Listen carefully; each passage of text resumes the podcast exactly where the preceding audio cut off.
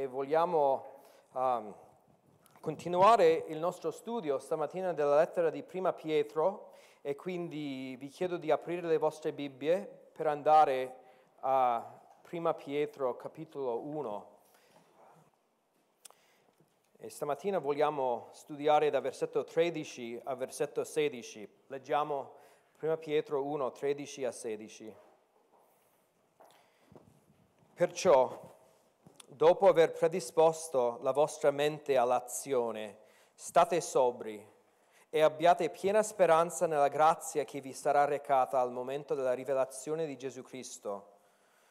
Come figli ubbidienti, non conformatevi alle passioni del tempo passato, quando eravate nell'ignoranza, ma come colui che vi ha chiamati è santo, anche voi siate santi in tutta la vostra condotta, poiché sta scritto, siate santi perché io sono santo. Preghiamo. Signore, noi ti chiediamo ancora il tuo aiuto mentre apriamo la tua parola. Ti chiedo di aiutarmi a, a avere una mente chiara, che la, la, lo Spirito possa operare nei nostri cuori stamattina. Ti chiedo anche magari se c'è qualcuno qua che, che, che, non ti conosce, che questo giorno possa essere il giorno in cui tu riveli a loro um, i loro peccati affinché um, siano salvati in Cristo. Voglio pregare anche che questo, questa esortazione possa essere um, uh, proficua per coloro che so, sono scoraggiati o stanno lottando contro um, qualche peccato. Nel nome di Gesù. Amen. Nel settembre 1620 salpò da, da Plymouth in sud-ovest Inghilterra la nave la Mayflower. Questa nave è una, una nave molto famosa nella storia degli Stati Uniti um, e non è la mia intenzione raccontare tutta una storia degli Stati Uniti perché siamo in Italia, però um, in, in, in, settembre 1620 questa nave con circa 100 persone a bordo, compresi donne e bambini, um, la maggior parte ricercavano la libertà religiosa, um, a bordo furono quelli che sono chiamati i, pa- i padri pellegrini degli Stati Uniti, i padri pellegrini de- degli Stati Uniti, i pellegrini. La traversata dell'Oceano Atlantico fu durissima, ma nonostante questo, durante essa morirono un passeggero e un solo membro dell'equipaggio. Um, e loro cercavano di andare a Virginia, che uh, è più al sud della costa est degli Stati Uniti o del continente americano. E la Terra fu avvistata il 9 novembre 1620, cir- dopo circa due mesi di, viaggi, di viaggio, e, e videro Cape Cod, uh, che è più al nord della costa um, est degli Stati Uniti. E quindi non, non arrivarono al, al, al posto dove volevano arrivare. E, e sebbene non fossero arrivati eh, dove volevano inizialmente, gettarono l'ancora in un porto naturale vicino a questo posto Cape Cod. E dopo una lunga serie di esplorazioni lo, uh, lo sbarco avvenne in un luogo che la tradizione identifica la ro- come la roccia di Plymouth, uh, qualche giorno prima di Natale 1620. E dopo un viaggio lungo e estenuante in cui tanti si ammalarono, questi pellegrini dovevano insediarsi la nuova patria come pellegrini, dovevano imparare alcune cose necessarie per la sopravvivenza in, questa, in questo nuovo paese, eh, perché non conoscevano questo nuovo mondo. Io voglio cercare di riassumere le quattro lezioni, le quattro azioni cruciali per loro, per la loro sopravvivenza. Prima formarono un tipo di governo Dovevano formare un governo perché sulla nave cominciarono a litigare a causa di non essere giunti alla destinazione origina- uh, originaria. E quindi si, so, si, si, si, resero conto che senza una, un governo sarebbe stato ogni famiglia per conto suo. Secondo, dovevano affrontare l'inverno uh, acerrimo. Uh, l'inverno era porta- alle porte, faceva freddo, e, e infatti quel primo inverno circa la metà morirono a causa del, del, del clima del, di quel primo inverno. Terzo, dovevano mangiare, giusto? E quindi uh, impar- impararono a coltivare le terre circostanti. Uh, che erano selvagge e inospitali.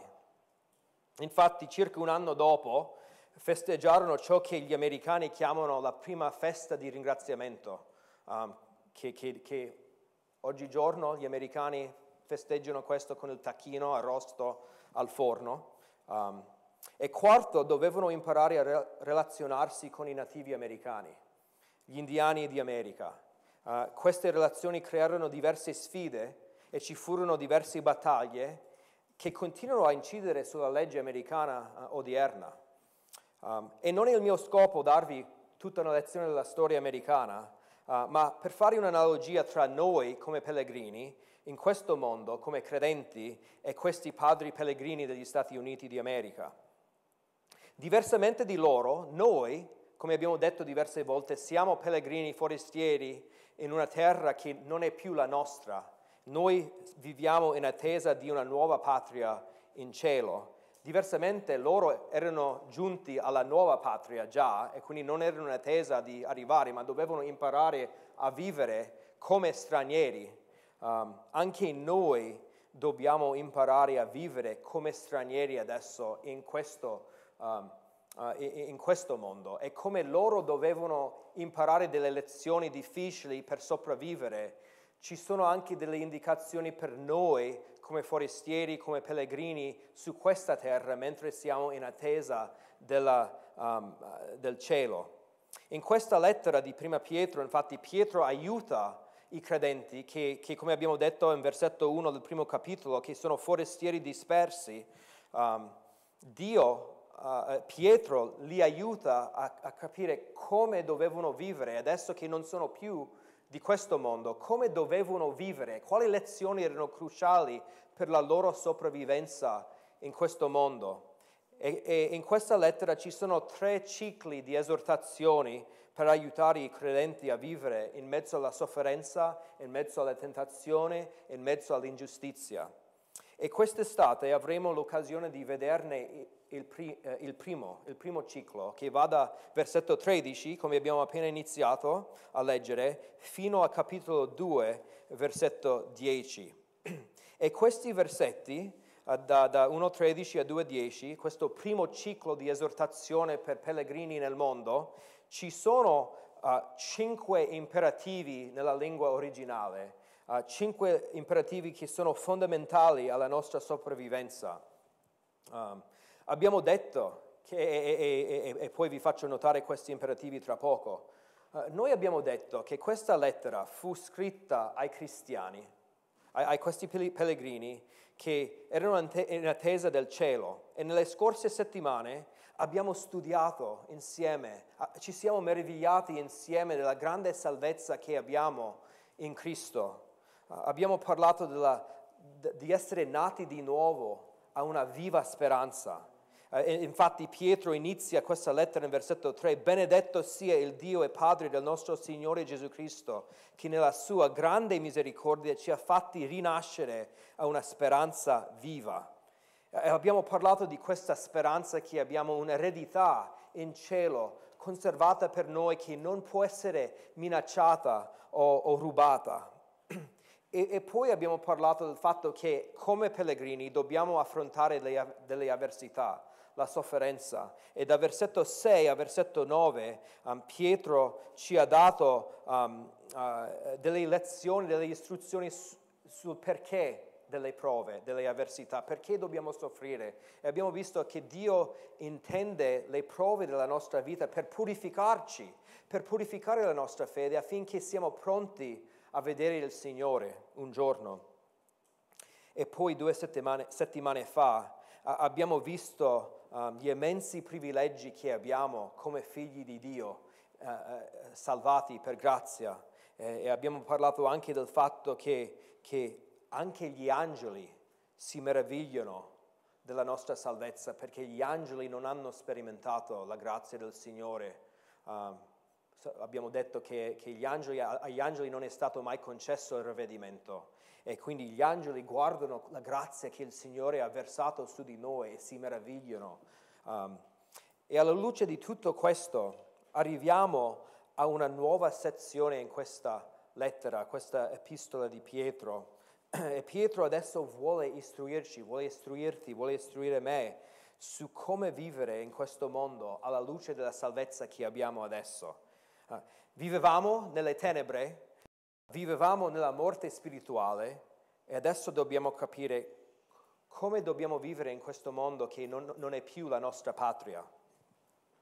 Come dobbiamo relazionarsi con il mondo intorno a noi e con la vita e la condotta che una volta ci dominava. E, e, e, come dicevo, ci sono cinque imperativi in questo primo ciclo um, di, di, esortazioni e, e, li voglio solo notare perché in italiano ci sono anche più di cinque imperativi, ma nella lingua originale ce ne sono cinque. il primo imperativo che vediamo in versetto 13 è abbiate piena speranza nella grazia che vi sarà recata. Quindi questo è il primo imperativo. La prima cosa che, di cui abbiamo bisogno uh, in questa vita um, è di avere piena speranza. E poi in versetto 15 c'è il secondo imperativo nella lingua originale, um, versetto 15, che dice anche voi siate santi in tutta la vostra condotta. condotta. Quindi uh, dopo la speranza viene la santità, siamo chiamati a vivere come santi in questo mondo. Poi versetto 17 ci dice di, eh, uh, Pietro dice, comportatevi, alla fine del versetto 17, comportatevi con timore durante il tempo del vostro soggiorno terreno. E quindi la settimana prossima avremo l'occasione di parlare del timore del Signore. Um, poi, eh, versetto 22 dice uh, alla fine del versetto, amatevi intensamente a vicenda di puro cuore. E quindi tra due settimane avremo l'occasione di parlare dell'amore nella Chiesa, l'amore uh, che deve caratterizzare questa nuova comunità um, uh, di pellegrini. E poi in versetto, uh, capitolo 2, versetto 2, dice come bambini appena nati desiderate il puro latte spirituale, che si riferisce a un desiderio per la parola di Dio. E quindi dobbiamo desiderare insieme la conoscenza della parola di Dio.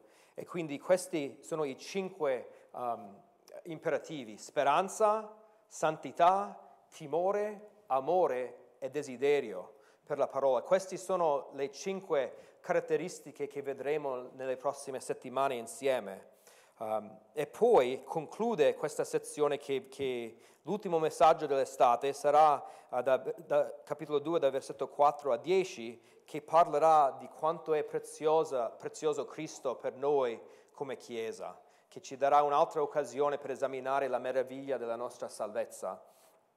Io voglio sottolineare, mentre cerchiamo di iniziare uh, il nostro approfondimento di questo testo, uh, voglio iniziare, se vedete in versetto 13, dice perciò, perciò, ok? All'inizio del versetto 13. Uh, um, tutti questi imperativi Um, tutti questi imperativi sono comandati alla luce della salvezza che abbiamo in Cristo. Sono comportamenti, sono atteggiamenti, qualità da, ric- da ricercare come frutto o risultato della salvezza mentre siamo in attesa del, suo, del ritorno di Gesù Cristo sulla terra. E, e nella Bibbia è sempre così, è sempre così. Le buone opere che sono gradite a Dio sorgono dalla sua grazia a noi dimostrata nella nuova nascita. È la potenza di Dio uh, che ci abilita ad ubbidirgli. Noi non possiamo uh, seguire questi imperativi se Dio non sta operando nella nostra vita. Ed è sempre così. L'unica possibilità di mettere in pratica questi comandamenti è se Cristo sta vivendo in te in virtù della nuova nascita. Um, e, e, questo è importante perché è, è, più studio la Bibbia e più mi meraviglio che questo libro viene da Dio perché c'è un, un, unico messaggio coerente. Se leggiamo Gesù, se leggiamo Paolo, se leggiamo Giovanni, se leggiamo Pietro, sem- sono sempre il comportamento cristiano, le buone opere sono sempre il risultato o il frutto della nuova nascita, della salvezza compiuta da Dio a, a, a favore nostro. È sempre così. E questa settimana vogliamo parlare di questi primi due um, uh, frutti, primi, uh, queste prime due qualità, queste prime due esortazioni um, che definiscono la nostra vita come pellegrini. E oggi vogliamo parlare prima di speranza e poi di santità. Quindi speranza è la prima qualità a cui Dio ci chiama. Versetto 13, abbiate piena speranza nella grazia che vi sarà recata al momento della rivelazione eh, di Gesù Cristo. La prima indicazione per chi ha la patria in cielo è di smettere di, di sperare in questo mondo e sperare pienamente nella rivelazione di Gesù Cristo. No, non è per caso che in questi, queste settimane abbiamo studiato la nostra speranza in Cristo all'inizio di Prima Pietro, nello studio, studio interattivo stiamo, abbiamo parlato del cielo la settimana scorsa. Dio vuole che noi riflettiamo molto in queste settimane sulla nostra speranza che abbiamo in cielo. Um, la, la, parola qua, uh, rivelazione di Gesù Cristo, eh, è la parola uh, apocalipse, apocalipse, che ci ricorda di che cosa? La, la, il libro di Apocalisse, che si riferisce al giorno in cui Gesù Cristo torna, regna, in cui ci sarà um, uh, la risurrezione dei morti, ci sarà la nuova terra, i nuovi cieli. E quindi Pietro dice, abbiate pie- piena speranza nella grazia che vi sarà recata in quel giorno, la, rive- la rivelazione di Gesù Cristo. E abbiamo già visto quanto è grande questa eredità e dobbiamo fissare il nostro sguardo uh, sulla consumazione del nostro, della nostra salvezza. Io sono più convinto che mai che questa è caratter- una caratteristica di un credente sano, di un, una chiesa sana, una chiesa che, che, vive in attesa del ritorno di Gesù Cristo. Um, è cruciale per noi come credenti. Non so se avete notato, abbiamo cantato stamattina colui che era, che è e che verrà. È quello che dice Apocalisse 1.7, egli viene con le nuvole e ogni occhio lo vedrà. Abbiamo letto tre volte in Apocalisse 22 stamattina, Gesù stesso le parole, ecco sto per venire. Versetto 7 di Apocalisse 22, versetto 12, ecco sto per venire. E versetto 20, sì, vengo presto. E quindi la risposta che dobbiamo avere, Amen, vieni Signor Gesù, vieni Signore. E vi voglio chiedere, quanto spesso pensate a quel giorno in cui Gesù sarà rivelato dal cielo? Voi pensate al ritorno di Gesù Cristo spesso?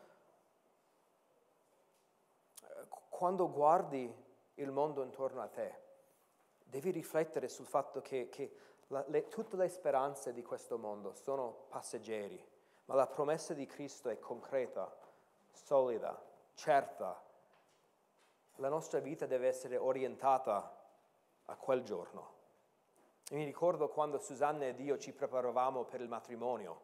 Um, i, mesi prima, I mesi prima erano pieni di un, un solo pensiero in realtà, quel giorno del matrimonio. Tutte le nostre scelte erano prese, abbiamo preso tutto in considerazione alla luce di quel giorno uh, e credo che, che, onori anche Dio in questo senso se tu ti prepari bene per il matrimonio. Per un modo simile dobbiamo anche noi, dobbiamo spesso pensare a quel giorno, tutto quello che stiamo facendo, stiamo facendo per quel giorno in cui Gesù torna. In un certo senso anche la, uh, la domenica mattina, che quando cantiamo al Signore, è, è un momento per prepararci per quel giorno celeste quando canteremo al nostro Signore e non saremo stonati in quel giorno. Um, e, e, non è semplicemente una speranza che Cristo torni, ma non so se avete notato nel testo dice abbiate piena speranza nella grazia che vi sarà recata. Pietro aggiunge questa sfumatura, la grazia che vi sarà recata. Ulteriore grazia sarà nostra in quel giorno. E, e questo abbiamo detto nelle scorse settimane nello studio interattivo, quando pensiamo a tutto ciò che Dio ha progettato per noi nel futuro, Pietro ci incoraggia che se pensiamo di aver già sperimentato la grazia di Dio in un modo abbondante, e abbiamo sperimentato la grazia di Dio in un modo abbondante, ci sarà ancora più grazia da sperimentare in quel giorno il suo favore immeritato di Dio, uh, ci sarà ancora più grazia da, sper- da, sperimentare in quel giorno, il nostro premio, nos- la nostra eredità non sarà basata sui nostri meriti, ma sarà ancora più grazia versata uh, su di noi, la benedizione immeritata di Gesù Cristo. Come Efesini 2 dice, Dio mostrerà nei tempi futuri l'immensa ricchezza della sua grazia a noi e questa è la nostra speranza. Però Pietro ci indica che ci sono due requisiti in questo testo per avere questa speranza, o due appoggi che ci aiutano a sperare, e, questo, e questi li vediamo in versetto 13. Li vediamo in versetto 13 dove lui dice, dopo aver predisposto la vostra mente all'azione e, e, e state sobri. In realtà uh, nel, nella lingua originale sono participi, fungono da appoggio per per l'imperativo abbiate piena speranza. Quindi sono due requisiti, due appoggi per aiutarci ad avere piena speranza. Questo dopo aver predisposto la vostra mente all'azione e, e, e state sobri. Questi sono i due requisiti e vogliamo parlare di ciascuno brevemente, uh, però entrambi sottolineano l'importanza di avere un autocontrollo della mente, un autocontrollo uh, dei nostri pensieri. Um, non è possibile avere piena speranza quando la nostra mente è appesantita uh, e, o distratta dalle pre- preoccupazioni del mondo. E quindi Pietro dice, dopo aver predisposto la vostra mente all'azione, versetto 13, ci indica la mentalità con, con cui dobbiamo sperare. Uh, dobbiamo prepararci per una, una battaglia in realtà. dobbiamo predisporre la nostra mente uh, per poter sperare uh, nella grazia di Dio. E, e, e forse alcuni di voi avete davanti a voi un'altra traduzione. Noi usiamo la nuova riveduta. Uh, nella nuova Diodati, uh, che forse alcuni di voi usate questa traduzione, traduce in un modo più letterale l'originale, che dice questo, avendo cinti i lombi della vostra mente, avendo cinto i lom- cinti i lombi della vostra mente. La nuova riveduta dice dopo aver predisposto la vostra mente all'azione, mentre uh, la, nuova, la nuova Diodati dice avendo cinti i lombi della vostra mente, che è un po' difficile da capire per il lettore uh, uh, odierno. Però è, è, più letterale questa traduzione, cingere i lombi della mente, che ci aiuta a capire un po' cosa significa predisporre la nostra mente. Perché nel mondo antico um, avevano queste vesti o, o, o tuniche lunghe che, che impedivano il movimento. Potete pensare a qualcuno che cerca di correre con una lunga tunica, una lunga veste. E quindi cosa facevano per lavorare, per competere come atleta o per, per combattere? Dovevano raccogliere le, le, lunghe vesti e cingerle intorno alla vita con una cintura. Um, e dopo averlo fatto potevano muoversi senza essere ostacolati. Questa è l'immagine che Pietro ci dà di, di, cingere i lombi della nostra mente, cioè di raccogliere tutti i pensieri che abbiamo eh, con la verità e mettere la cintura intorno alla nostra, alla nostra mente o alla, alla nostra vita. Uh, e, i, lombi di un, un, corridor, un corridore sono fondamentali, giusto? Non si può correre senza avere i lombi, uh, senza avere le gambe. Anzi, um, e anche per noi, per poter sperare, uh, noi, la nostra mente ha dei lombi, delle gambe, dobbiamo usare la nostra mente per poter sperare. Uh, la nostra mente è fondamentale, come le gambe sono fondamentali per un corridore. E qua, quando Pietro ci comanda di pre- predisporre la nostra mente, um, ci sta dicendo di, di levare dalla nostra mente ogni cosa che potrebbe ostacolarci, ogni cosa che potrebbe distrarci per il lavoro, per la battaglia, um, per avere piena speranza nella grazia di Dio. Perché ogni giorno eh, il mondo ci, ci distrae, ci, uh, ci, pesa su di noi. um, vediamo nella scrittura spesso che la nostra speranza può essere distratta, può essere um, uh, indebolita quando lasciamo che i peccati, le preoccupazioni del mondo, le paure del mondo, i piaceri del mondo appesantiscono sulla nostra mente. Voi siete consapevoli di che cosa distrae la vostra mente? dobbiamo fare questa analisi. Che cosa ci, ci distrae di avere una piena speranza nel Signore? Uh, dobbiamo aspettarci una, una guerra che si terrà nel campo della nostra mente. Potrebbero essere i soldi, uh, la salute anche. Io stavo pensando, ma magari se riesco a cioè, superare questo dolore o questa malattia, allora sarò allora calmo e, e tranquillo. Sto mettendo la mia speranza sulla salute. Sto sperando nella salute. Ma potrebbe essere la tecnologia. La tecnologia ci distrae. Um, lo sport, il cibo, i nostri hobby, la nostra famiglia, una persona, un sogno, un lavoro, un giocattolo.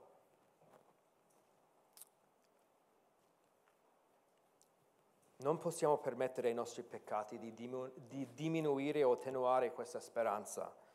Uh, se non realizziamo i nostri sogni terrestri, non è un motivo per essere scoraggiati, perché abbiamo una, una speranza incredibile che non può essere sconfitta. Forse saremo delusi da, da, persone in questo mondo, forse non ci realizzeremo i nostri sogni, i nostri desideri, però questi non sono motivi per, per, per essere scoraggiati, perché abbiamo una grande speranza in Cristo che non può essere minacciata o rubata. Il secondo atteggiamento um, che vogliamo uh, vedere, il secondo requisito della speranza è questo comando. Uh, in, in, versetto 13, state, uh, state sobri, state sobrio, sa- siate vigilanti. E, e, capiamo semplicemente che essere sobrio significa, almeno nel senso fisico, di non essere dominato dagli eccessi di alcol o di cibo. Um, queste parole state sobre parlano della, dell'autocontrollo non soltanto in questi aspetti fisici, ma una disciplina che dovrebbe caratterizzare i nostri pensieri. Il mondo ci anesti- anestetizza, ci rende sonnolenti, assonati e perdiamo di vista la realtà um, spirituale. Dobbiamo prendere sul serio siamo, che, che, che, siamo in una, battaglia dobbiamo essere liberi da, uh, da eccessi, ogni cosa che può rendere il nostro discernimento mancante. Dobbiamo avere un'acutezza mentale nella vita cristiana. E, e, questi sono i due requisiti o appoggi per aiutarci ad avere speranza. È, è, è quello che dice versetto 13. La, la, seconda qualità in questo testo, come vi dicevo, che vogliamo vedere adesso è la santità. La santità il secondo imperativo per noi pellegrini. Um, è interessante nella scrittura che c'è un legame tra speranza e santità. E, e vi leggo prima Giovanni 3:3 che dice chiunque ha questa speranza in lui, cioè di vedere Cristo un giorno, chiunque ha questa speranza in lui si purifica come egli è puro. Chiunque ha questa speranza si purifica come egli è puro. E quindi ogni cristiano cresce nella santità a causa della sua speranza. La, la, nostra speranza in Cristo è fondamentale perché cambia le nostre priorità, cambia i nostri valori, cambia il modo in cui vediamo il peccato, ci purifica. Il peccato a causa di... cioè la speranza è potente per aiutarci a vivere in un modo puro. Um, uh, noi, uh, vo- la speranza che dobbiamo avere ci, ci libera di sperare nelle cose in questo mondo affinché possiamo pienamente e diligentemente ricercare um, l'ubbidienza uh, uh, a Dio. Infatti, versetto 15, se vedete, è, è, è, l'imperativo principale che vogliamo vedere, ma come colui che vi ha chiamati è santo, anche voi siate santi in tutta la vostra condotta. Anche voi siete santi in tutta la vostra con, condotta. Noi viviamo in un paese in cui si parla tanto dei santi, giusto? Parliamo tanto di, di santi, infatti abbiamo giorni di ferie a causa dei santi um, uh, o, o, dei cosiddetti santi. Uh, i, I santi nella religione cattolica sono persone definite santi dal Magistero della Chiesa Cattolica Romana e sono venerati per aver vissuto una vita particolarmente dedicata al Signore in qualche modo.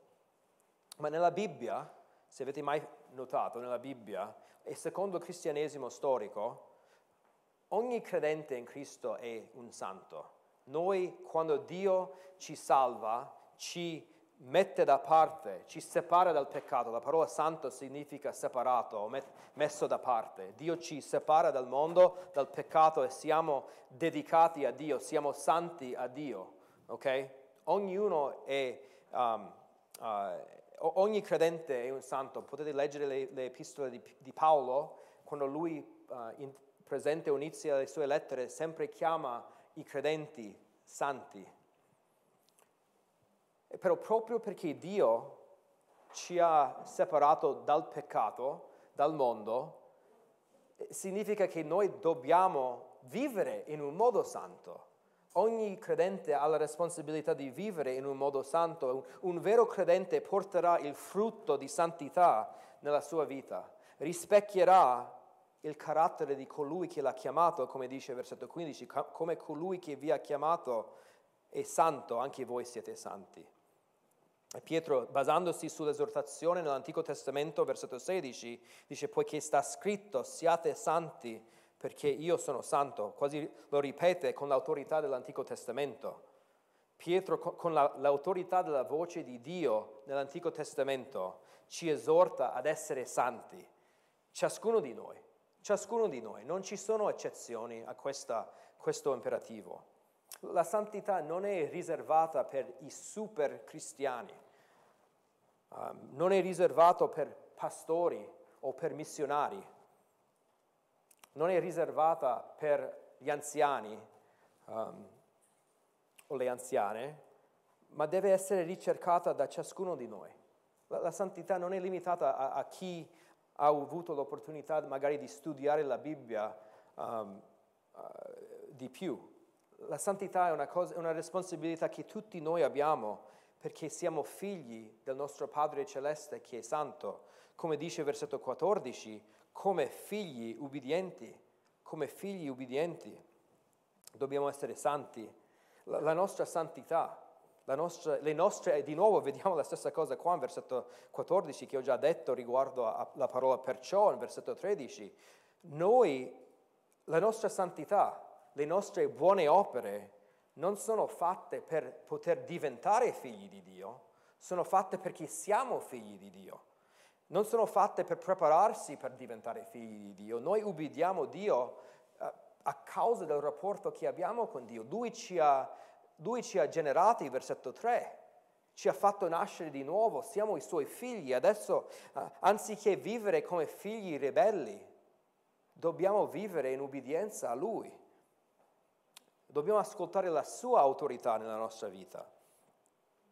E, e, e questi versetti ci danno um, tre indicazioni, tre caratteristiche della vera santità nella nostra vita, tre caratteristiche della vera santità. Non è, una, non sono, uh, non è un elenco esauriente, però Pietro ci aiuta a capire che cos'è la vera santità? E la, la, prima cosa che vediamo in versetto 14 è che la vera santità richiede il rifiuto dei vecchi desideri, il rifiuto dei, ve, dei vecchi desideri. Pietro dice non conformatevi, versetto 14, alle passioni del tempo passato, quando eravate nell'ignoranza. Non conformatevi alle passioni del, del tempo passato. Qu- questo è l'aspetto negativo della santità. E, e, questa parola passione è la parola che, di cui abbiamo parlato spesso in questa chiesa, uh, è, è questa, quella stessa parola che, che significa concupiscenza o un desiderio forte, in questo contesto un desiderio forte per una cosa malvagio, è un desiderio empio o, o peccamina, peccaminoso. Pietro ci chiama a non conformarci a queste passioni della nostra vecchia vita. È, è vero, nonostante la nostra salvezza, nonostante che siamo salvati, prima del, prima del cielo, i nostri desideri empi spesso ci invitano a tornare al vecchio modo di vivere, ci invitano a tornare al passato. Queste sono le passioni del tempo passato, qua in questo versetto, che er-, erano caratteristiche della nostra ignoranza, della nostra incredulità. Adesso conosciamo il Signore e non dobbiamo più accettare queste, questi inviti, queste lusinghe nostre, dei nostri desideri carnali. Pietro ci dice di non conformarci a queste passioni. La parola per conformarsi ha l'idea di una forma o un modello. Um, quando, ero, quando, ero, ingegnere, uh, i prodotti che disegnavamo a volte uh, furono fabbricati tramite un processo che credo si dica fonderia in italiano. Uh, fonderia in italiano. per ottenere pezzi di metallo di una forma particolare, uh, viene iniettato in un modello o un'impronta il metallo liquido che, che, assume il profilo del modello, che è una, un modello di sabbia, a volte è, è fatto di sabbia. Uh, quando si solidifica, quando si solidifica, si solidifica il metallo, si leva il modello e l'impronta Uh, si leva il, il modello dell'impronta e il pezzo è pronto per essere usato, uh, che ha la sua forma giusta. Eh, l'idea di Pietro è che noi non dobbiamo assumere il profilo dei nostri, dei nostri desideri vecchi, do, come il metallo liquido assume il profilo del modello o l'impronta, noi non dobbiamo assumere il profilo dei nostri desideri, non dobbiamo conformarci più a ciò che facevamo nella nostra incredulità. Abbiamo lo Spirito Santo, siamo figli di Dio, possiamo combattere contro questi desideri carnali. Um,